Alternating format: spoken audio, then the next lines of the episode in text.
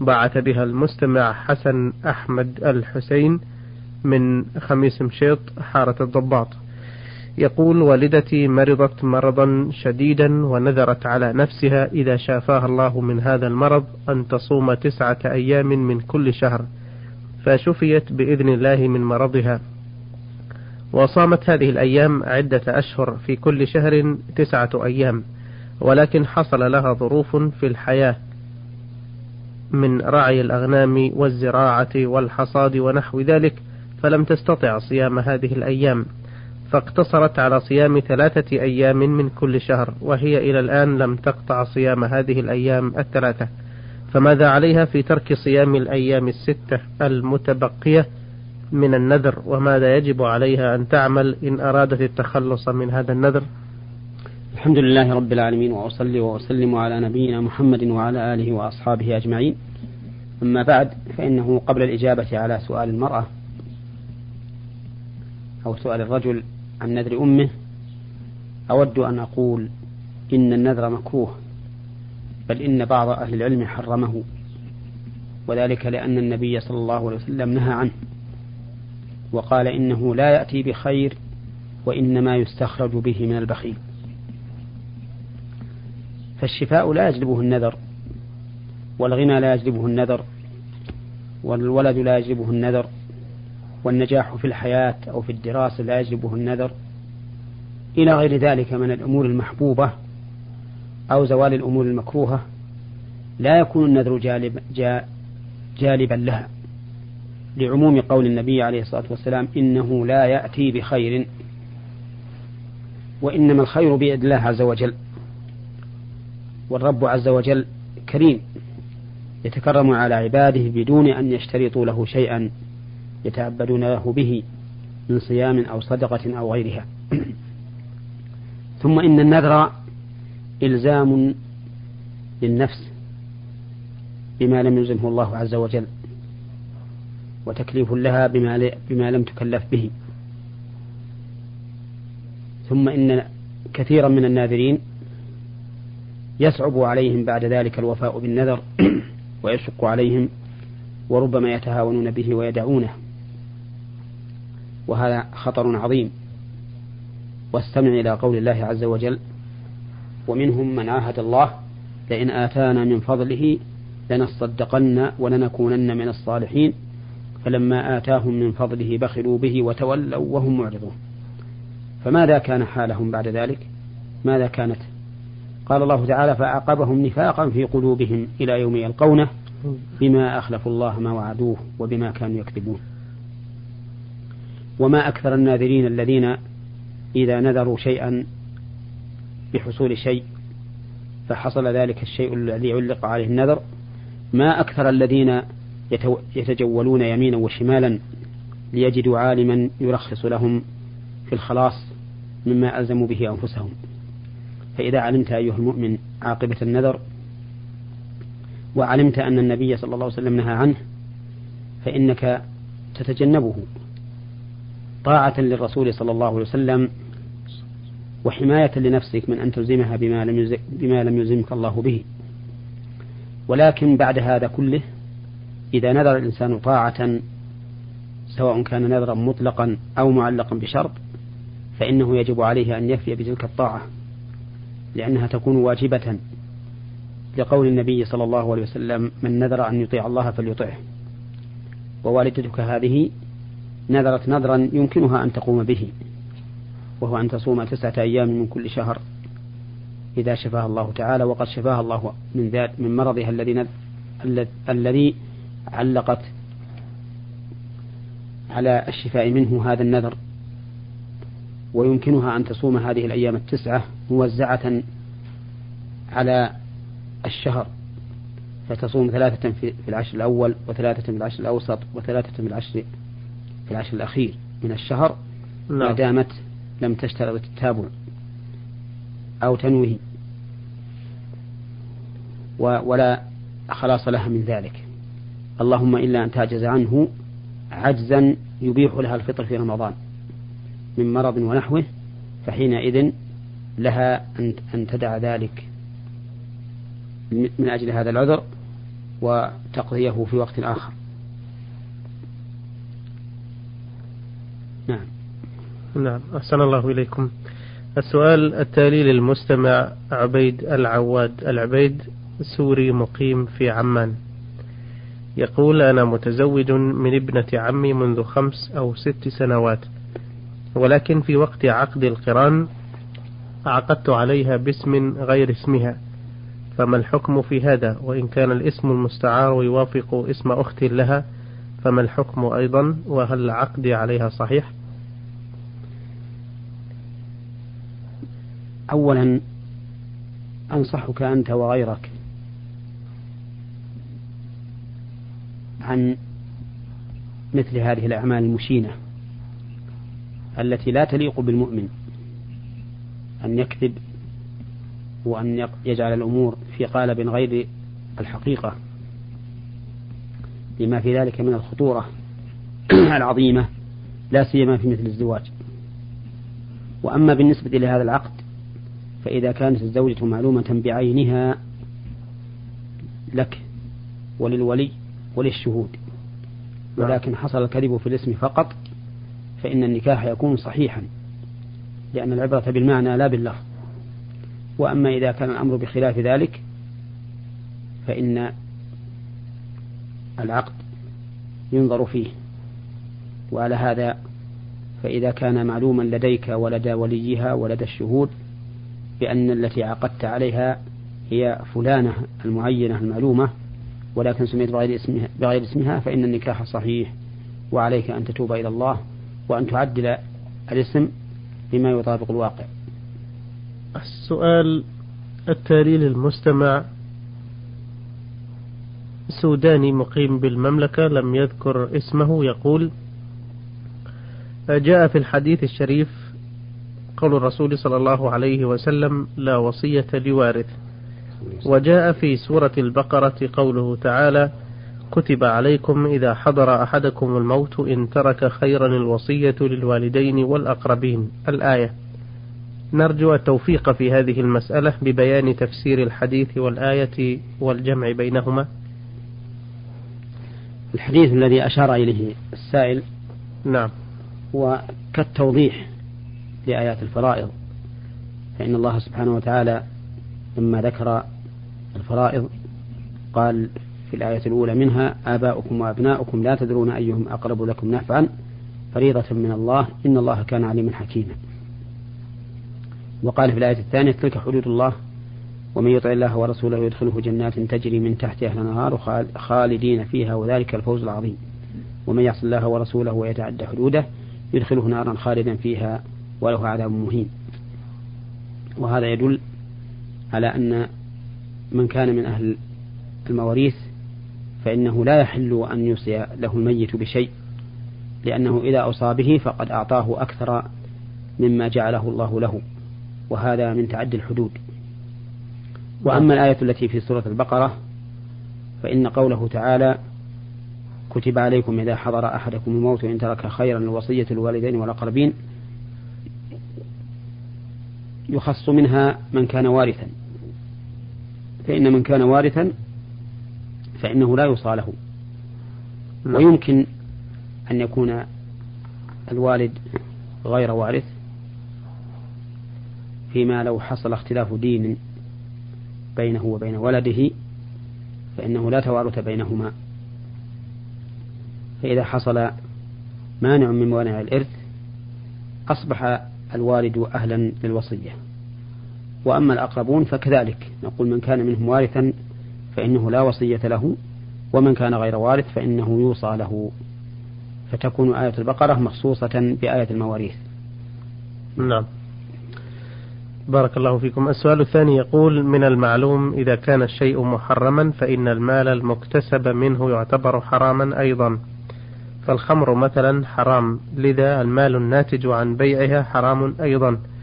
وعليه فقد أقيم حفل فني كبير في أوروبا وفي كثير من بلدان المسلمين جمعت عن طريقه أموال لشراء أغذية لمنكوبي المجاعة في أفريقيا.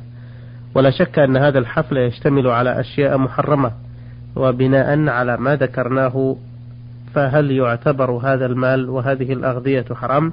وكذلك ما يتلقاه المسلمون المحتاجون من غيرهم من غير المسلمين من إعانات نقدية أو عينية هل هي حرام أم حلال؟ الأمر كما ذكر السائل أن كل شيء اكتسب بالحرام فإنه يكون حراما. نعم. ولا ينفع صاحبه الذي اكتسبه. إن أنفقه لم يبارك له فيه وإن تصدق به لم يقبل منه وإن خلفه كان زادا له إلى النار. أما بالنسبة لمن بذل له ذلك الشيء فإنه لا يكون حراما عليه وذلك لأن التحريم كان للكسب لا للعين. فكل شيء محرم لكسبه فكل شيء محرم لكسبه يكون حراما على الكاسب فقط. وأما من أخذه من هذا الكاسب بطريق حلال فإنه ليس حراما عليه. أما ما كان حراما لعينه فإنه حرام على الكاسب وعلى غيره كما لو علمت أن هذا السارق سرق هذا الشيء من فلان فإنه لا يحل لك أن تأخذ هذا هذا المسروق لأن عينه اللهم إلا أن تأخذه استنقاذا لترده إلى صاحبه فإنه حينئذ يكون واجبا عليك إذا قدرت عليه بدون بدون ضرر عليك. وكذلك ما يحصل من إعانات من غير المسلمين للمسلمين. يجوز قبولها بشرط أن لا يكون في ذلك إذلال للمسلمين. فإن كان هؤلاء الكفار يتبرعون بهذه الأموال لإذلال المسلمين وإخضاعهم وكونهم تحت رحمتهم فإن ذلك لا يجوز لأنه لا ينبغي بل لا يجوز للمسلم أن يذل نفسه لا سيما أمام أعداء الله الكفار. نعم. جزاكم الله خيرا. آه هذه الرسالة من المستمع عوض ناصر أحمد اليافعي من الطائف. يقول في سؤاله الأول يوجد عندنا مسجد في القرية وهو مهجور منذ فترة طويلة ولا أحد يصلي فيه. وكذلك الماء لا يوجد فيه إلا أيام الأمطار وإن وجد هذا الماء فالمصلون يتوضؤون بهذا الماء الوضوء الكامل. فهل يجوز ذلك؟ علما بأنه يبقى فترة طويلة وتخرج منه رائحة ويتغير لونه ولا زالوا يتوضؤون منه فما هو الحكم في ذلك؟ وهل يجوز بناء مسجد آخر قريب منه؟ الحكم في ذلك أن وضوءهم من هذا الماء المتغير بمكثه لا بأس به. وهذا الماء طهور وإن تغير لأنه لم يتغير بممازج خارج نعم. وإنما تغير بطول مكثه في هذا المكان وهذا لا بأس به يتوضؤون منه ووضوءهم صحيح أما إقامة مسجد آخر بقرب هذا المسجد فإنه لا يجوز نعم. لأن ذلك من الإضرار بالمسجد الأول وقد ذكر أهل العلم أن ذلك محرم وأنه يجب هدم المتأخر منهما لأنه هو الذي حصل به الإضرار ولا يخفى على الجميع. قول الله عز وجل والذين اتخذوا مسجدا ضرارا وكفرا وتفريقا بين المؤمنين وإرصادا لمن حارب الله ورسوله. لا يخفى على أحد هذه الآية وأن كل من بنى مسجدا يحصل به الإضرار بالمسجد الآخر وتفريق المسلمين فإنه يكون له نصيب من هذه الآية. نعم. نعم. لكن لو عمل على إصلاح هذا المسجد وإعادة بنائه من جديد وتحسينه؟ لكن هذا إذا إذا كان هذا المسجد القديم لا يمكن الانتفاع به. نعم. فإنه لا بأس من تجديد بنائه على وجه يكون به راحة المصلين ومثل هذا ينبغي أن تراجع فيه الجهات المسؤولة. حتى لا يتلاعب الناس بالمساجد القديمة. نعم. السؤال الثاني يقول توجد عند والدي أرض يقال لها السبيل لصالح المسجد المذكور ووالدي يقوم بواجب هذه الأرض ويأخذ النصف مقابل القيام بها والنصف الآخر للمسجد يسجله عنده بعد تحديد القيمة ويظل المبلغ عنده رصيدا دون أن يعمل به شيئا لصالح المسجد. فهل يجوز ذلك أم يجب ترك هذا السبيل للمسجد بالكامل؟ وهل على والدي شيء لعدم قيامه بأي عمل لصالح المسجد من المبلغ الموجود عنده؟ وهل هو ملزم بذلك؟ لا شك أن جدك الذي أوقف هذا السبيل قد جعل له ناظرا عليه من الذرية أو من غيرهم وإذا كان والدك هو الناظر عليه فإن عليه أن يفعل ما هو أحسن لهذا الوقف من تنميته أو تنمية مغله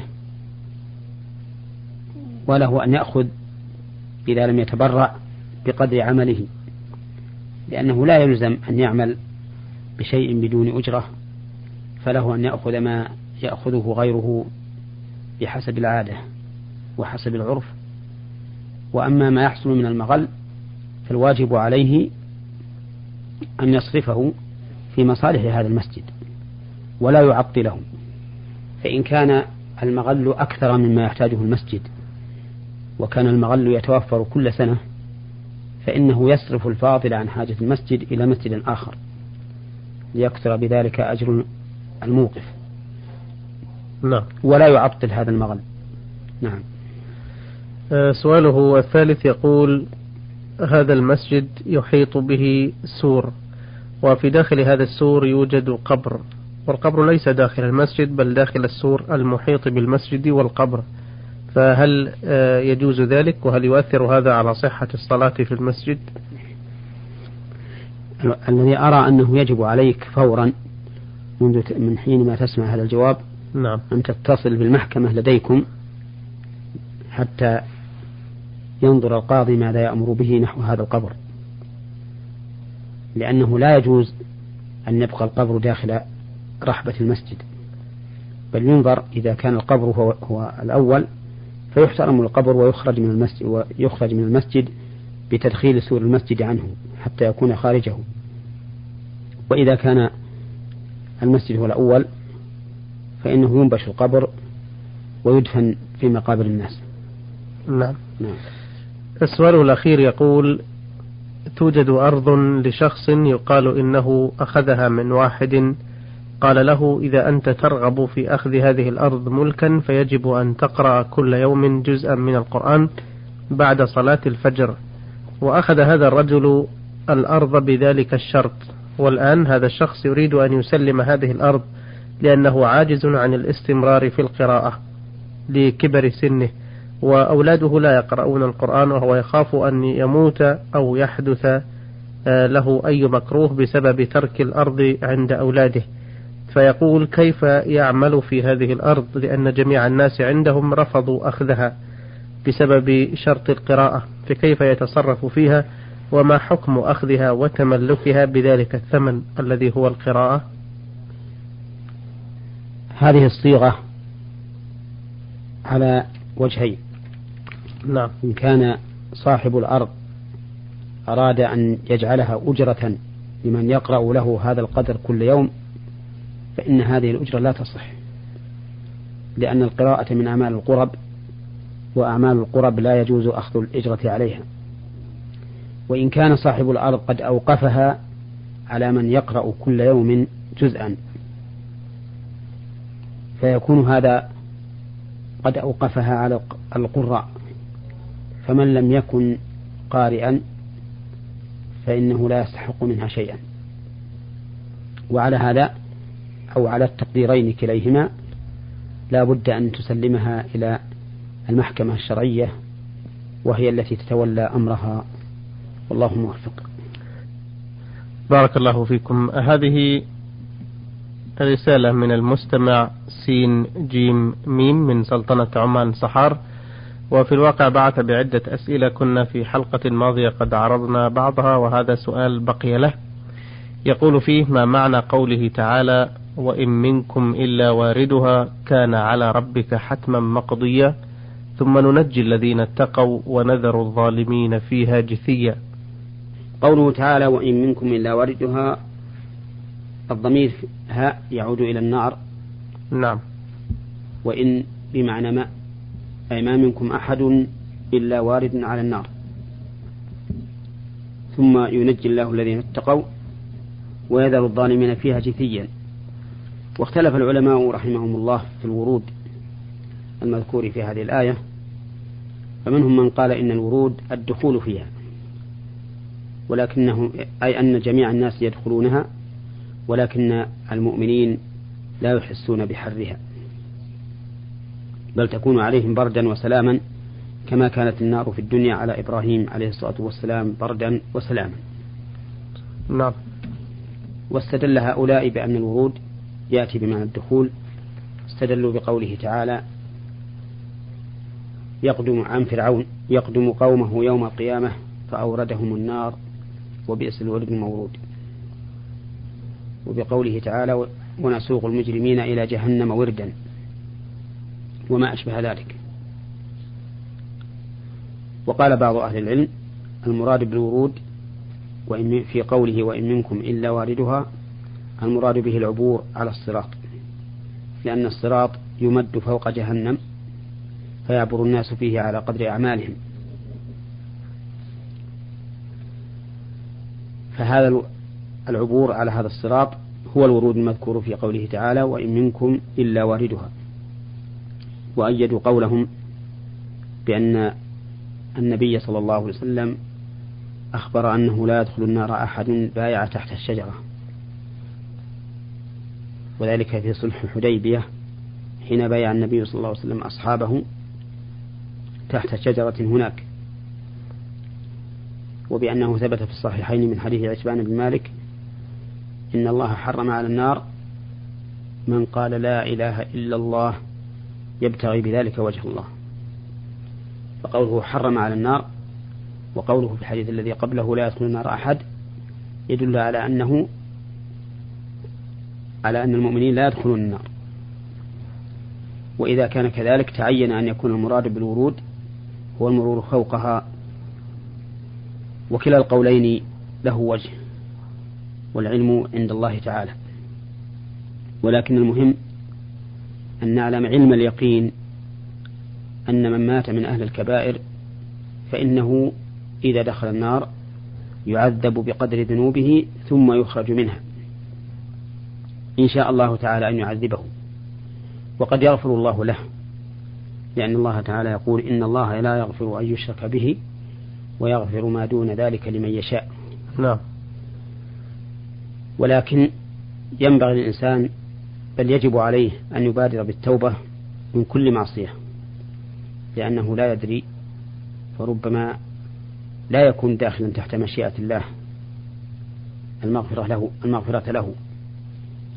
فإن من مات بدون توبة من كبائر الذنوب غير الكفر والشرك فإنه يخشى أن لا يغفر الله له لأن الله قيد المغفرة له بالمشيئة فقال لمن يشاء. فلا ينبغي أن يتخذ بعض الناس هذه الآية سبيلا إلى التهاون بالتوبة وعدم المبالاة بفعل الكبائر. إذ لا يدري أيدخل في من شاء الله أن يغفر له أم لا يدخل فهو على خطر حتى يتوب إلى الله توبة نصوحة. نعم. جزاكم الله خيرا. أيها الإخوة الكرام في حلقتنا اليوم استعرضنا رسائل الإخوة حسن أحمد الحسين من خميس مشيط حارة الضباط والأخ عبيد العواد العبيد سوري مقيم في عمان والأخ المستمع من السودان مقيم بالمملكة لم يذكر اسمه في رسالته والأخ عوض ناصر أحمد اليافعي من الطائف وأخيرا على سؤال الأخ سين جيم ميم من سلطنة عمان صحر على فضيلة الشيخ محمد بن صالح العثيمين المدرس بكلية الشريعة بجامعة الإمام محمد بن سعود الإسلامية بالقصيم وإمام وخطيب المسجد الجامع الكبير بعنيزة. فنشكره على إجابته ونشكركم على حسن متابعتكم وإلى أن نلقاكم في حلقة قادمة إن شاء الله. نستودعكم الله تعالى والسلام عليكم ورحمة الله وبركاته. نور على الدرب. برنامج يومي يجيب فيه أصحاب الفضيلة العلماء على أسئلة المستمعين الدينية والاجتماعية. البرنامج من تقديم وتنفيذ أحمد عبد العزيز الغامدي.